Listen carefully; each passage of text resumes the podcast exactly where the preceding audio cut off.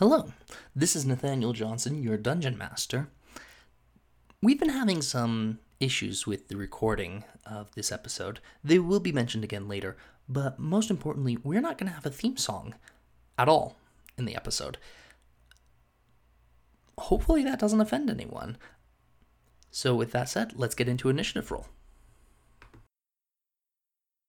From the banks of Minnesota to the hills of Tennessee, across the plains of Texas, wherever you're listening, you're listening to Initiative Roll, a Dungeon Master's Guide to Mastering Dungeons. I'm your host, Logan Johnson. And I'm your co host slash dungeon master, Nathaniel Johnson. And I'm Olivia. You guys know me because I run the Instagram page. Yee. Man, Olivia, I love your entrance. It's such a power move. Like where I'm like, I'm your host. He's like, I'm your co-host, and you're like, and I am Olivia, and I am here. I, I am here. It's the first time I'm on, but I'm always in the background of everything you guys do. Yeah, absolutely. Yeah. It- doing great work over there, and we're we're super appreciative for for what you did. So, Nathaniel, Olivia and you uh, are related somehow, right? Yeah, yeah. Um, we uh, we share a child. Could you have said that any weirder? Uh, yes, I could have. I tried to think of a, a way that wasn't as weird as some of the other ones running through my head. And I'm Olivia Johnson. yeah, exactly. perfect, perfect. Um, so uh, obviously, we do have Olivia here as a guest today. Uh, Nathaniel, fill us in. What's going on? So what we're doing? Um, well, actually, I might turn the time over to Olivia here pretty Ooh, soon. yeah, I'm into that. But uh, we have some special stuff going on this episode. Uh, we are going to be talking about building characters and whatnot um, as part of the series we've been doing. But we have a very specific bent on that we want to take today with Olivia here. Do you want to talk to us about what's going on there? So it is Women's History Month. It is also the month where we celebrate all of the women activist movements that have happened throughout U.S. history. So we thought it was going to be a good idea to kind of talk about how women are portrayed in D&D and fantasy in general. Yeah, and uh, for those who have been keeping score at home and have been involved in the fantasy scene for, you know, as long as it started to become mainstream popular, you know that in a lot of cases that hasn't historically been awesome. Um, What? but we will be taking a look at, at some places where it's improved, so so that's pretty exciting. Um, So I guess go ahead and, and let's let's take a walk through a little bit through the history of women in Dungeons and Dragons. Nathaniel, I think you you it's either you or Olivia knows the most about this. It's not me. Uh, so so take it away from here. I'll turn it over to Nathaniel. Um, Yeah, I know figured. a lot of how I feel women are portrayed in D and D, but he probably knows a little bit more of the history behind it. Well, we'll post some pictures of the third edition uh, Monster Manual and Player's Handbook. Um, but uh, in contrast with fifth edition, um, and I'm just gonna say it, there's some pretty uh, skimpy, skimpy clothing going on there with the women. You don't really see it with the men, but you definitely see it with the women in uh, third edition at least. So, you know, yeah, that so was a thing. one of the things that that you look at the history of fantasy or the history of the way that, that these kinds of hobbies and these kinds of plots have developed over time, um, especially in gaming in general, you'll notice that it's very common for a man to wear a cloak and some armor and like a nice have a good strong sword and a shield and like fortunately the women have like magic bikinis that they can go into battle with and not take any damage Oh, yeah. um, and beautiful. that's sort of been the way that things have been the, that women have been portrayed in games uh, tabletop or otherwise for a really long time um, and dungeons and dragons sadly was not an exception to this mold in fact uh, it had a little bit of, of history in, in setting that trope to an extent um, because a lot of the early manuals were that way If you look at even like Nathaniel said, the pictures in these books, they're very racially clad. They're not dressed appropriate to going into any kind of battle or adventure. no, no, what are you talking about? You could go But- into some adventures with it, but not a Dungeons and Dragons one. Let's just Yeah. say it that way. well, also the way that women are portrayed in wanting to play these, they're typically not allowed, but like the big, you have these guys are playing uh, D and D, and the girls aren't. They're excluded. They're not allowed to play with the guys, um, and if they do want to be involved, they somehow have to play into that male fantasy to be involved. Uh, Mm-hmm.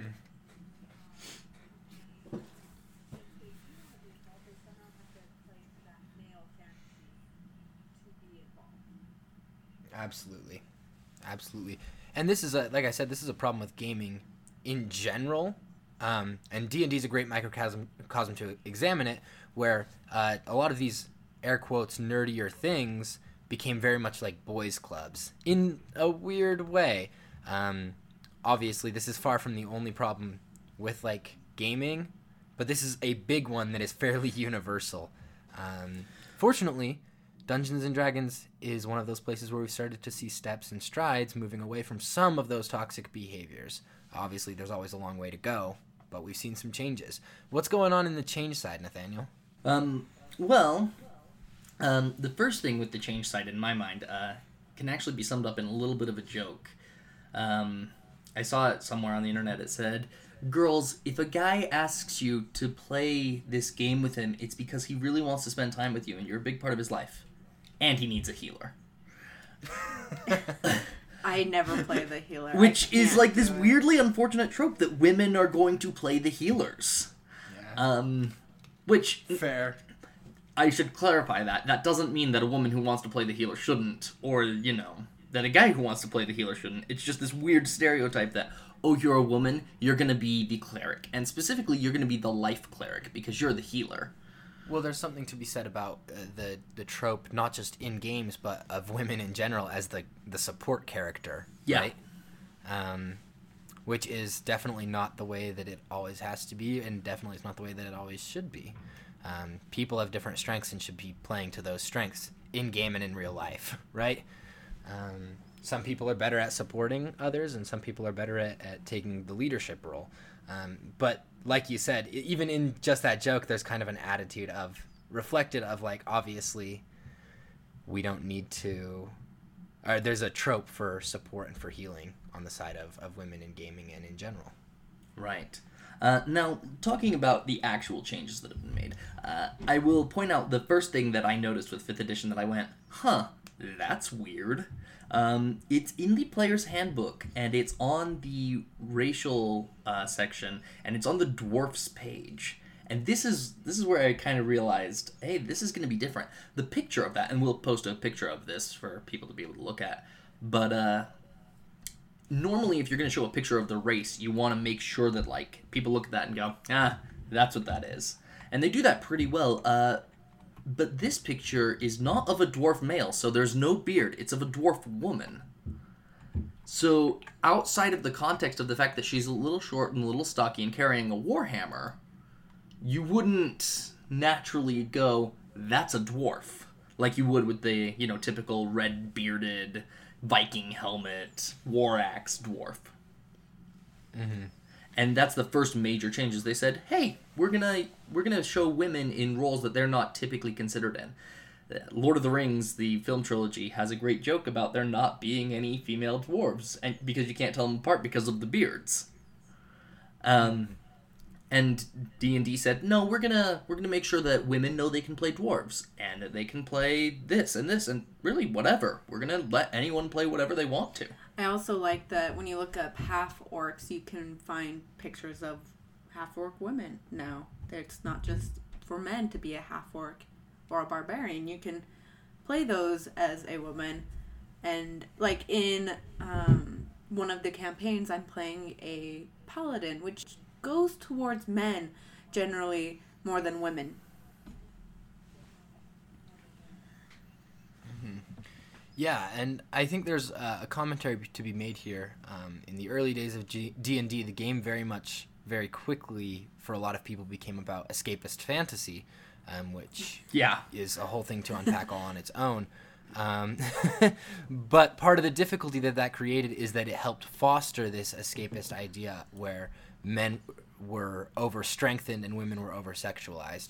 Um, but even just small changes like the imagery of how characters are illustrated or portrayed versus how they're actually how they actually exist in the book when it comes to creating characters and the flexibility to create different backgrounds that aren't necessarily contingent upon gender, uh, which is what we'll be talking about a little bit more today.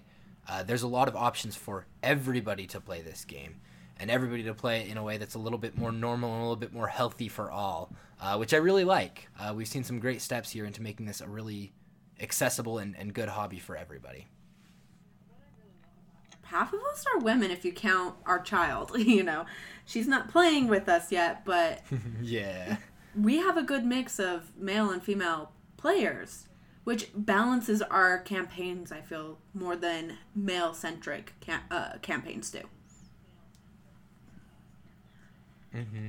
There's something to be said here as well for um, the fun that is added by playing video games or board games or any games with women and men. Um, not to say that there is like an like what I'm not trying to say here is like, oh, make sure you bring like token women. What I'm saying is that like the more varied your group is, the more fun you're gonna have. And so I don't understand why people would want to restrict that by saying like, no, no, no, please, Y chromosomes only. Thank you very much. Um, in fact, on a personal level, when I discovered that around when it came to video games, when I discovered that around 50% of the video game purchasing audience was female, I was like angry because I've never gotten along well, super well with guys. Um, and so it's super important to me that there's this good varied group of people that you play with um, across kind of all walks of life and all, including all genders. Um, so I'm glad to see Dungeons and Dragons making steps in that direction. Yeah, and I think one more note that's worth throwing out there because again, this is the artwork, and I think that's really important because I'll say this: third edition always referred to character creation in female terms. It always said her or she whenever referring to character creation, um, which I thought was a weird way to be inclusive, but you know, whatever, it worked. Um, but with the artwork, there was still all of that, you know, skimpiness. Um, and in the monster manual specifically, there was a good half dozen, maybe a dozen specific illustrations that I could easily go and find that's like, hey, this is skimpily drawn, this is skimpily drawn, this one's full nudity, you know, so on and so forth. Um, and it's all women, it's never men. And then mm. looking in the modern monster manual, the only one that I would like even sort of label as oh yeah like that's kind of uh that's kind of skimpy that's kind of you know not dressed is the harpy monster which is literally a naked hell demon. Like right. and, and so like it's not supposed to be an attractive sexy it's supposed to be a grotesque nudeness. And that's the only one compared to like even like the succubus and incubus in there are like dressed. And don't evoke immediate thoughts of sexual gratification. Right. And I think that there's an important distinction to, to be made here in the sense that, what you know, if you are playing a Dungeons and Dragons character and you want that character to be a little promiscuous, that's fine. The game allows for that. Right. What we're saying here is the problem is the way that previous editions of Dungeons and Dragons handbooks would objectify the female body um, as opposed to just like say like oh yeah and this character also like goes around with like a low cut dress all the time. All right? the time. Uh, it's a very different it's a very different distinction in what's being said and what's being communicated. It's less about a particular character and more about an entire subset of the human race. So that sucked. Okay but let's say things are, are going well and like our campaign you've decided to create a varied player base and now you're going to help create player characters. Um, we're going to talk a little bit about, continue a little bit on what we're talking about here with, with women in Dungeons and Dragons, um, but we're also going to take a, a bit of a dive into what we've been aiming toward with how can we get players started, how can we help create characters, and we're going to do that by talking about player backgrounds. Um, so once you have those players, what's the next step? Once you've started rolling ability scores, picked races and classes and so on, where do you go from there? You give them an orphan story. you give them an orphan story. Olivia, how many orphan stories have you played? um, I'm currently playing one, but it's half orphan because she oh yeah that's just right. doesn't know her dad. Everybody else has full family figures. True. but yeah, I, you you you know we joke like give them an orphan story, like make him the chosen one, leave him on a stoop somewhere, you know. but that is part of the Dungeons and Dragons set of options. well, part of playing D and D is you are playing a fantasy. You want it to be as different from your reality as you can make it if you want to. So, I'm not an orphan. I have an enormous family. So that's a little bit of a challenge for me to play that background. But I like it. Well, I think one of the benefits that that can offer to you is that you get to play in a little bit of a different headspace, right? Or at least you get to try to. Um, that was part of the reason that when we did the live play, I chose to play uh, Ariel Lucas, who was a female character. It's really important to me that in a, even just in a party, even though we were playing with a group of all guys, it was important to me that we had like some kind of representation there, some kind of way, and also a way that I could try and play a character that I maybe thinks differently than I would, right? Um, because that's like the power of Dungeons and Dragons that when you create a different character with a different backstory and different way of thinking, you have an opportunity to shift your perspective a little bit, even if it's just for a game. Right. And with that, there are two important parts to the background. Um, when it, at least coming from the DM's perspective, helping a character um, be created. The first is the background has to make sense in your world. You can't just be like the person can't just be like, and I want to be a princess. I mean, technically they can be, but they need to work with you and be like, okay, like how's that gonna work?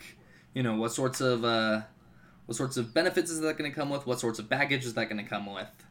Um, or maybe in some cases, just say, yeah, that's not going to happen in this world for whatever reason.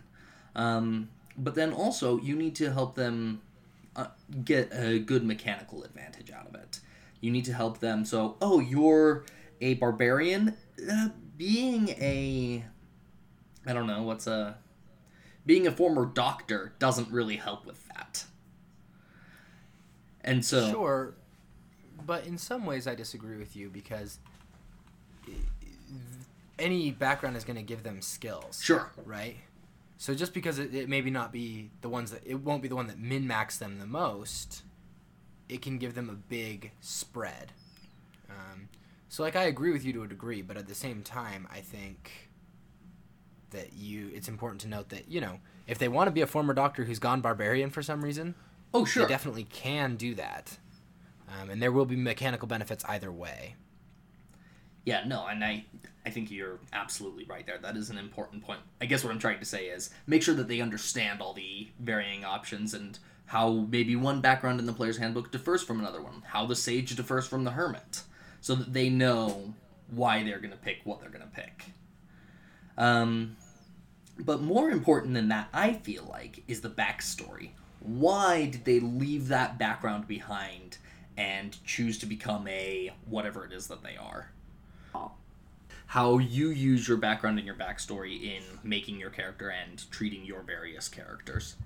So the character that I'm playing currently in the quieting campaign, Laura Dove, who I'll go back into her in more detail in the character corner, but in that campaign, she is very cynical towards the government.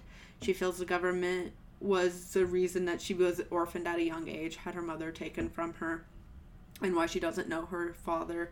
And she um, she's using that backstory to and that background to build her current story. And so when i work with her and i level her up i'm looking at what is going to play into the overall story that i want her to have. How is it going to tie into what i've already established as her background?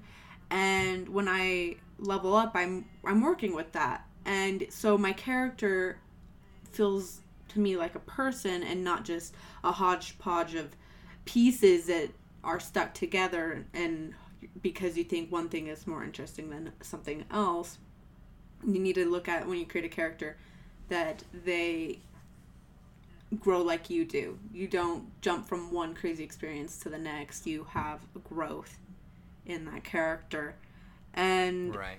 so she hates the government. What is she going to do now? She's trying to start a rebellion. but there is a lot of personal growth and established stuff in between that that is making it possible for that to happen. Mm-hmm. Right, right. And I really like what you said about how your characters aren't just, you know, one thing. They're not just one drive or one ambition.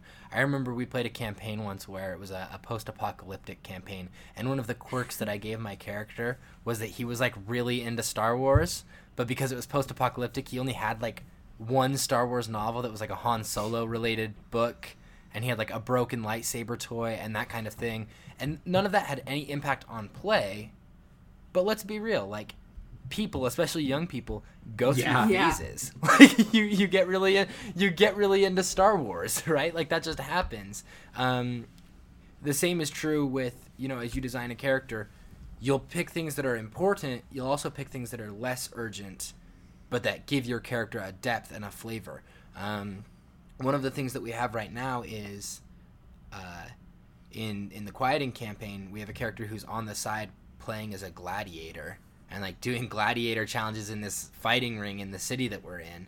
And that's nice because it's like it's like oh yeah they're quests. They go on quests and they like rob noble people and they're like trying to help with this like big governmental shift. But like on the side they're, they're also in the boxing ring you know? Um, and it just adds a depth there that i think like you said, once you start assembling more than just the important bits, really makes your characters become more real and come to And it helps you know where you want to take them in the future. So you can work with your DM and make sure that your the way that you ideally want your character to grow can happen in this campaign, in this world that they've created. Like Nathaniel said, you can't just be like, mm-hmm. I'm a princess if it's not going to work with the DM's goal for the story that he has. Right. So, Nathaniel, for the DM's part, when a character comes to you with ideas and with plans, what do you do as a dungeon master to make sure that that facilitates well in your campaign and facilitates well for the- Um, the players? well, that's a that's actually a really tough question because it's literally the whole. Yeah. That's the whole dungeon master. when your thing. players come to you with something that you It's the whole don't job. necessarily agree with, how do you how do you smooth things over? Uh, no, but in all seriousness, um, it's kind of a combination of things. Um, slight spoiler for the future of my campaign that we'll be running here in a few weeks um, when Greg goes on his break so that he can prep the third season of Quieting. Um, we have Nolan who joined us, and Nolan wants to play a character in my campaign. He hasn't been in my campaign at all yet, so he needs to make a new character, and he wants to make a red-haired uh, barbarian from the Highlands who talks with a Scottish accent which I don't think I pulled off trying to do that there. But he he has this very very specific concept that he wants to play, and um, I am basically morally opposed to multi-classing. I think that it almost never works out in the player's benefit, and it almost always makes the game harder without providing the benefit you would want it to. And so he's like, I want to play this. I want to play mm-hmm. this Scotsman essentially. I want to play somebody who wears a kilt and plays bagpipes, and I think that's a great idea. The question was how to make that happen, and so I've started looking at the various things in the player's handbook because we haven't made his character yet, but we've started working on it. And there are ways to give him bard spells without taking a level in bard, and there are ways to make him so that he can use the bagpipes for things. And I could even give him a magical item that does some of the things he would want it to do. I can do all of this behind the scenes and make his character without having to delve into this thing I don't want to do, which is multi-class. Right, right. There are ways to accomplish the goals what they that they want to do with their character without necessarily having to bend to their every whim. And I think that's where an understanding of the rules becomes so important, right? Because the only reason you're able to accomplish those kinds of things is because you know exactly what kind of magic item you can give them. You know exactly where you can send them and what you can have them do without necessarily having them go the multi-class route. So I at least now want to kind of move into mixing a couple of the things we've been talking about. So we've talked about background and backstory and working with our players and class and race and all of that. We've talked about that over the past couple of episodes.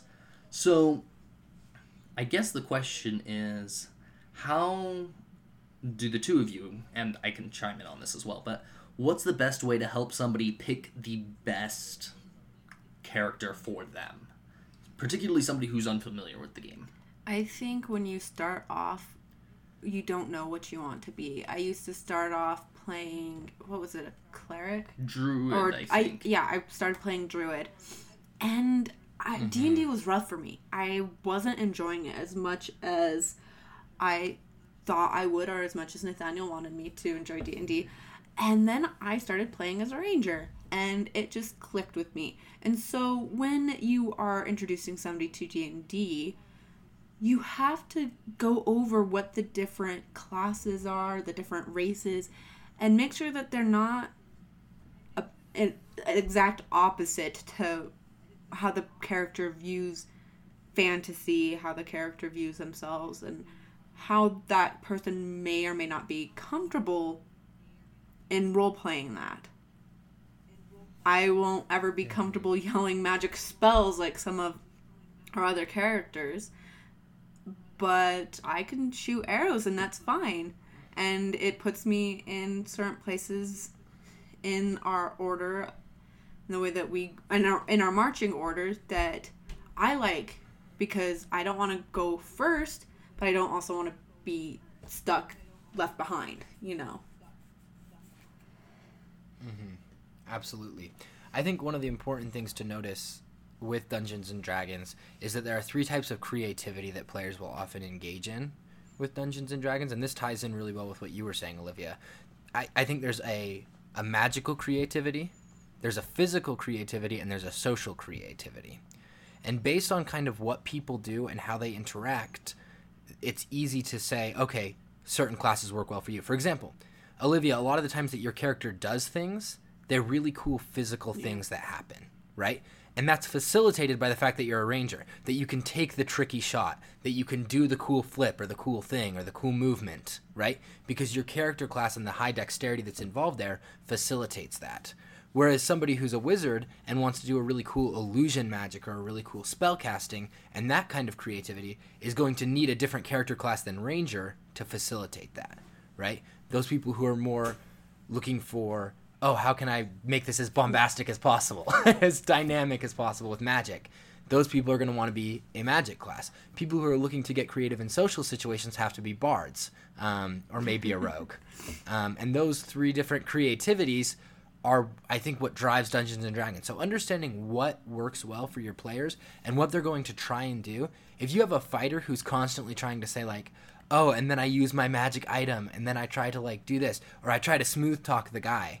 They should be remapped to a character that will help facilitate the things that they're trying to do more than than what they And have been doing. Kind of going off that, when we think of fantasy, I'm sure we all immediately have something different pop into our mind.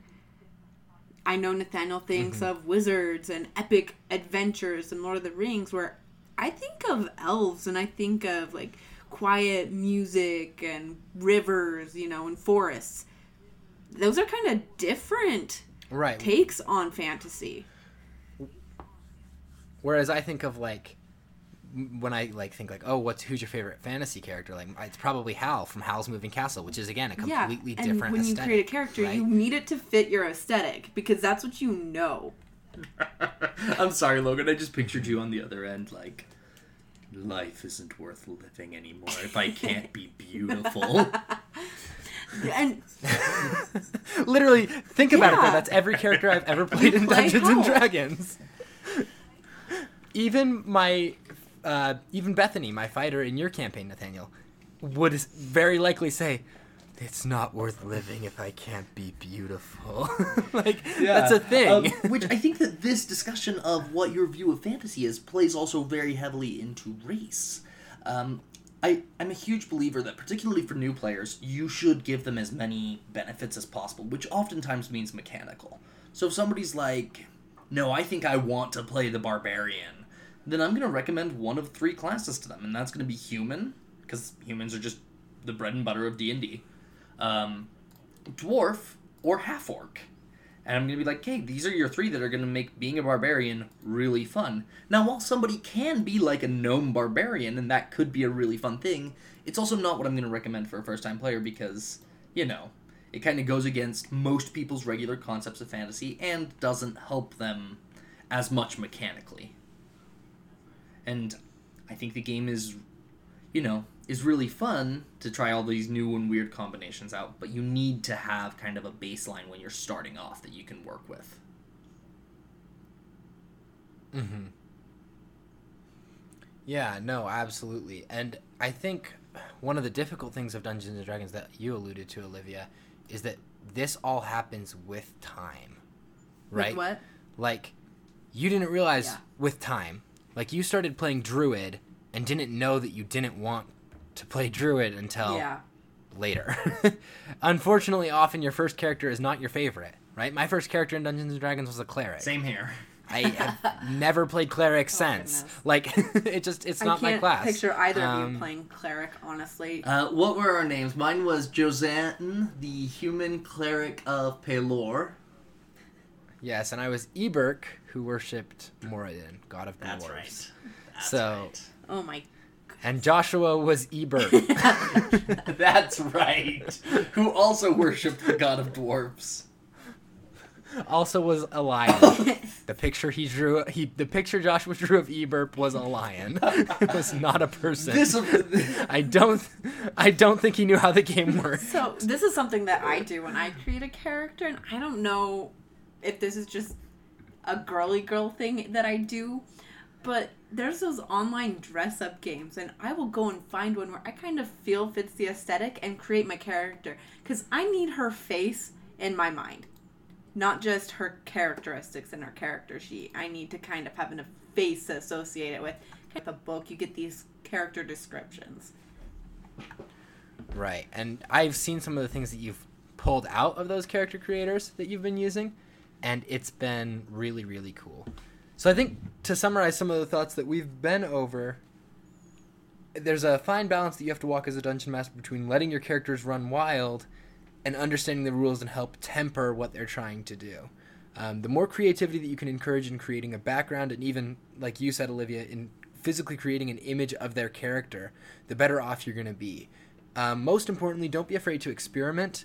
Often they're not going to get their favorite character in their first try.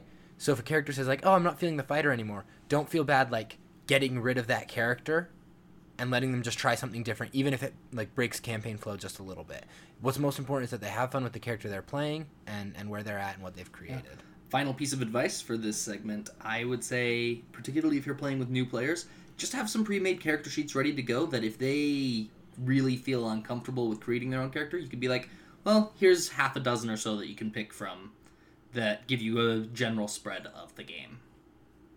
I think when you do that, you have to allow them to create their backstory. You have to give them a structure, but allow them freedom as well when you do that. Mm-hmm.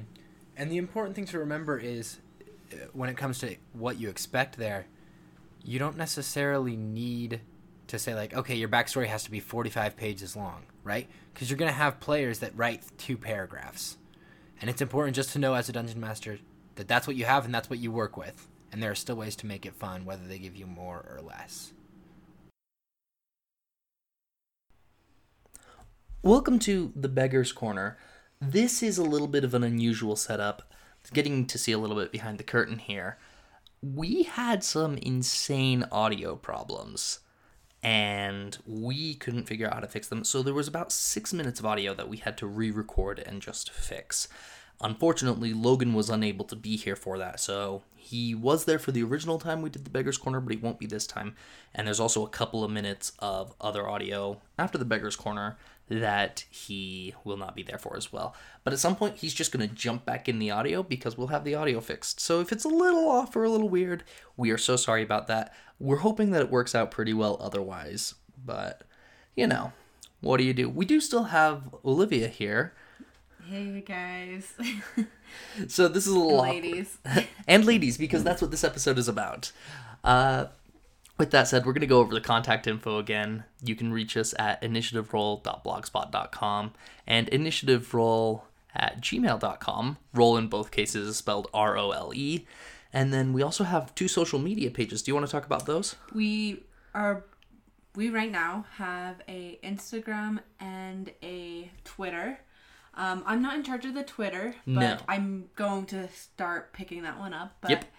Uh, I post really frequently over on Instagram about the episodes, episode links. I post things that we talk about inside the episodes and pictures that we take while we're playing. Just Yep, and there's all sorts of stuff that goes up there. Yep. And both of those you can find them at initiative underscore role. yes. R O L E.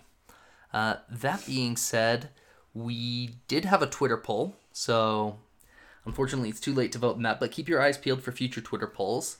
And I believe the only thing left is the character dedication. Yeah. Um, so I'm dedicating this episode to a character by C.S. Lewis, The Chronicles of Narnia's Lucy Pevensie. She really, growing up, inspired me to always believe in a fantasy land. No, you can never really outgrow that. No, as you- is evidenced by us. we're we're getting a little bit older in life than Lucy was, and uh, we definitely still play in our own fantasy lands, and it's an important part of our lives. yeah, never lose that imagination that you have. Great. So to Lucy Pevensie. To Lucy Pevensie.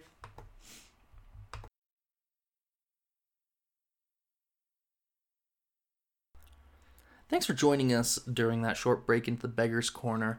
We're going to go ahead and go right into the Character Corner, the second of our four corners that we have this episode. Yep, that's right, we've got four of them. Um, now, the Character Corner, we're going to be focusing on Olivia's character, Lara Dove, from Greg's campaign, uh, Quieting Under the Watch. Yes, um, So go ahead, tell us about her. So Laura Dove, she is a half elf ranger. Um, I have a lot of fun playing a ranger, so I'm typically leaning towards that in a lot of the campaigns that we play, even one shot ones.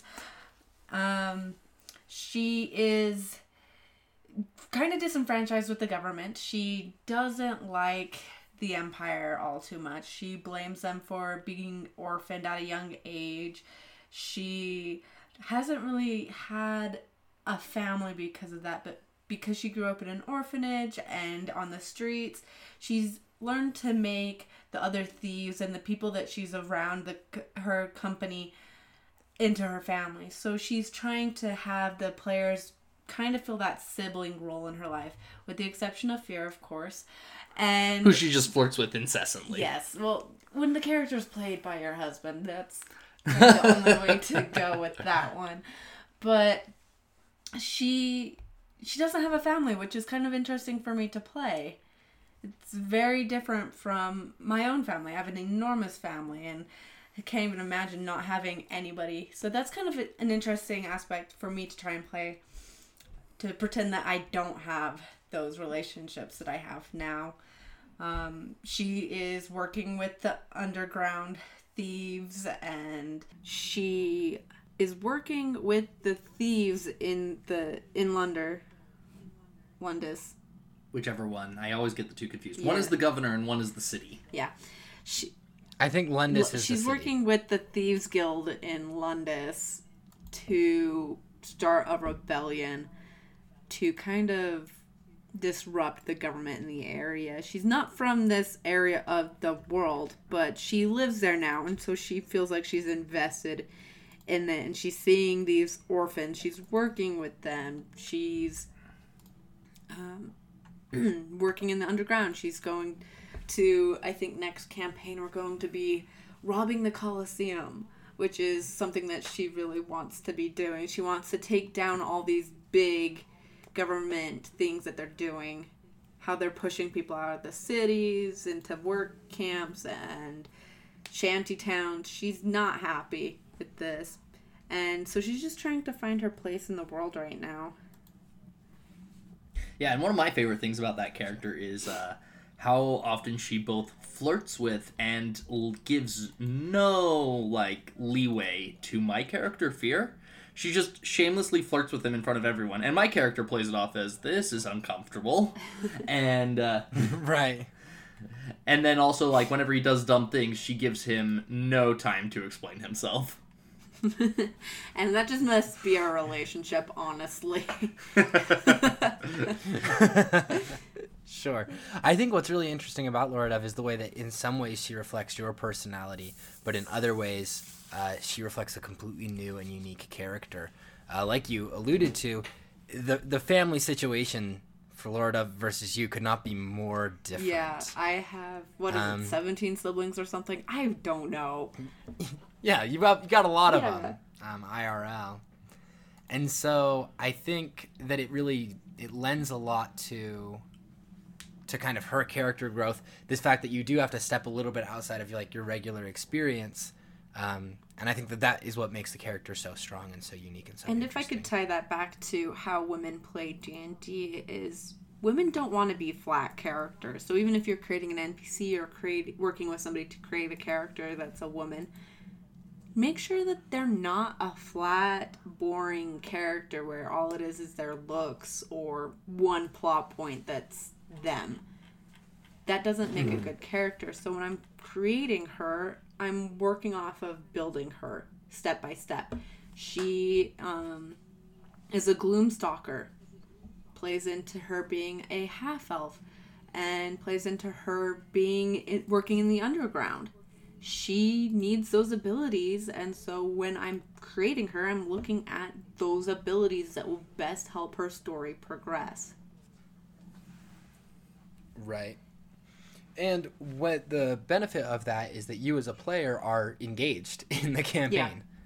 Um, and not like to a small degree, which I'll be honest, Olivia, when, when we first started playing Dungeons and Dragons a little over two years ago, Wow. Yeah. um, yeah, it was wild. It was a while ago, guys. uh, almost, it was probably actually right around two years ago um, that we started playing. You, I remember you expressed some trepidation, and I, I'll be honest, I never thought that you would be into the game as much as you are. And I think that a big part of the reason why you ended up hitting it off so strong with this game is that your characters are strong and that you relate to them and you're able to interact with the world in a way that really works and is really powerful. Yeah, that's something that I've tried really hard. My characters in the past have been kind of flat, not fun to play. Now my new characters, I'm constantly thinking of where what do I want this person to do? If I were her, how would I respond? How would I move forward? What would I even do on my time off? These are the things that I'm thinking of to create a character. Mm-hmm. Yeah, and I think that ultimately, if there's a way that dungeon masters can encourage that, that that's what gives characters their most strength, um, and that's what what Laura Duff has going for her right now. Um, and that's why I think it was important that we talk about her because she's such a strong, strong character as a result of the time that you've put into her. Yeah. That being said, we do have a fan question which uh, backtracks a little bit on our show. This comes from Dungeon Master Sean, and it is How did you prep, and this is specifically for me, how did you prep the Eberron one shot? And there's some more clarification on there, like how many NPCs did you make, and so on and so forth. Um, I don't think we need to spend too long on this, but uh, this is, a, I think, a fair question. I actually spent a lot of time prepping for it. I uh, tried to write the whole thing out, and I frankly wasn't able to because I realized that if I tried to, it would be like a 200 page book. And so what I did is I just did some rough sketches of maybe, oh, I don't know, a dozen or so NPCs. And then I only used a couple of them, and then the rest I just made up on the fly for the setting. But I've played in that setting a lot, so I kind of knew what I was doing with it, what kinds of NPCs I would expect. And so, you know, I I don't know, I spent several hours crafting the story and another hour or two crafting NPCs and then trusted myself to be able to improv the other NPCs in the city. Right, right. So as you went through and you created that world, what was kind of your design philosophy, like your your ethos, as it were, as it came to theming? Because you know a lot of the characters in that world seem to be tied relatively loosely through kind of the overall narrative thread. Was there a particular theme of characters that you were trying to make?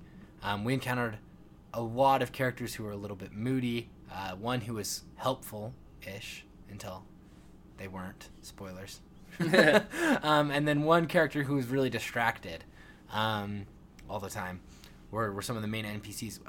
What was the design process of that like? Why did you decide to make some of those decisions? I wanted to make it as much of a stereotypical murder mystery event as possible. And so I wanted people, I wanted the gruff police chief, who I already had from previous adventures. Um, and then I wanted anybody who might be able to give information who wasn't a member of the police in some way or connected to them to be as standoffish as possible because, you know, I don't want them to be giving the players information willingly. It's a murder mystery. People don't just give information in TV shows. And if they do, they're usually the killer trying to throw them off. Um, sure. and so, and then of course I wanted the medical examiner. That was like a, a must have. Must have the weird, quirky medical examiner who's just kind of nobody knows what to make of him. He's the guy who plays with the dead bodies. Sure Quirky MEs are a, a favorite trope of yours, I think, since uh, Waldo Butters. I do love Waldo Butters. right? He'll probably get an episode dedication at some point. The quirkiest medical examiner of all time. Mm, I might fight you on that. There's the one in Psych. Oh, Woody the coroner. You're right. Oh man. But no, See, I told you though. You love quirky MEs though. this is a trope. I, I I would say that you could probably go to any mm, successful murder mystery show that has a recurring ME character in it, and they're gonna be weird. They're just gonna be a quirky human being. right. Um, but yeah, that's kind of what I did for my process.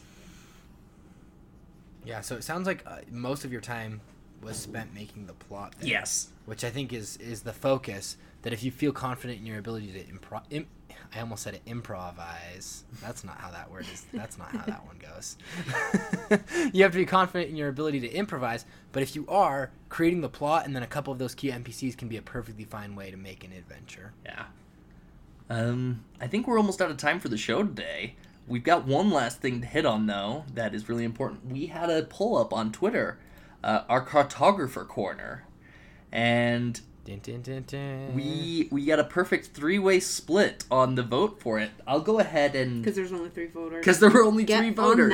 that, listeners. watching it, it is so funny. It was like the end of well, not the end, but the beginning of Cars when they get in the three way tie. That's how I felt about this Twitter poll.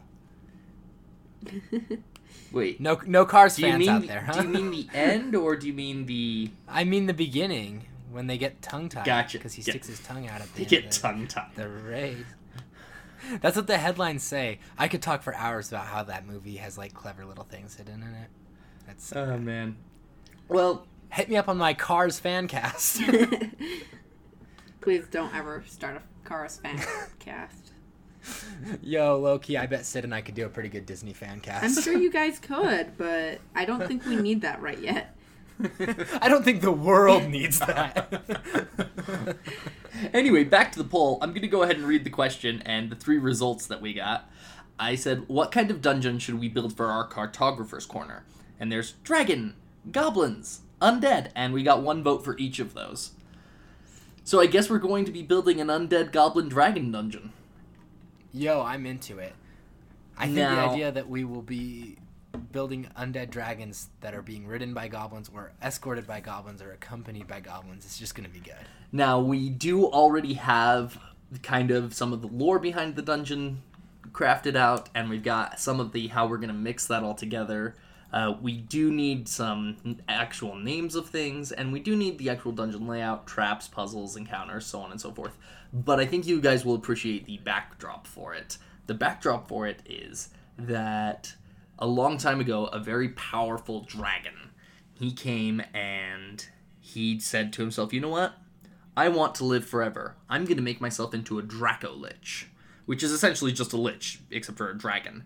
Um, however, this process is very dangerous for a dragon. Among other things, they have to trust other beings, usually a cult that follows the dragon, and they have to drink poison that the dragon, you know, has to trust them then that the cult is going to use a spell to capture their soul after they die from drinking poison and store it in a phylactery or a little special gem to hold their soul in, essentially. And as long as their soul is in that, then they can reanimate their corpse and use their corpse as if it was a dragon. But it basically becomes skin and bones at that point. No muscle, no blood, nothing. That's terrifying. Oh, it's terrifying. Yeah, that's that's messed up. Oh, but Cool, cool. we're not done because the problem is powerful dragons are way too powerful for a level 1 party to face. So, one of the other things that can happen is if that body is destroyed, the Dracolich can inhabit the body of another dead uh, dragon. So, in this case, it's inhabiting the body of a dead uh, dragon wyrmling. I believe a brass dragon is what we're planning so that it breathes fire. So it'll be an undead skeletal brass dragon that breathes fire, um, guarded by a bunch of goblins. That if the players defeat it, it won't die because it'll just go back to its phylactery, and so that can be used as a later villain throughout your campaign. Ooh.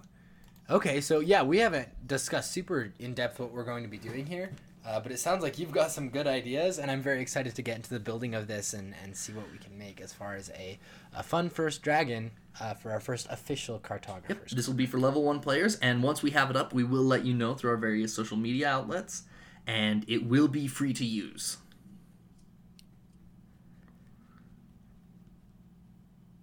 I lost you. Sorry, I didn't want to say anything, um, but I can't hear you at all. Can you hear me now?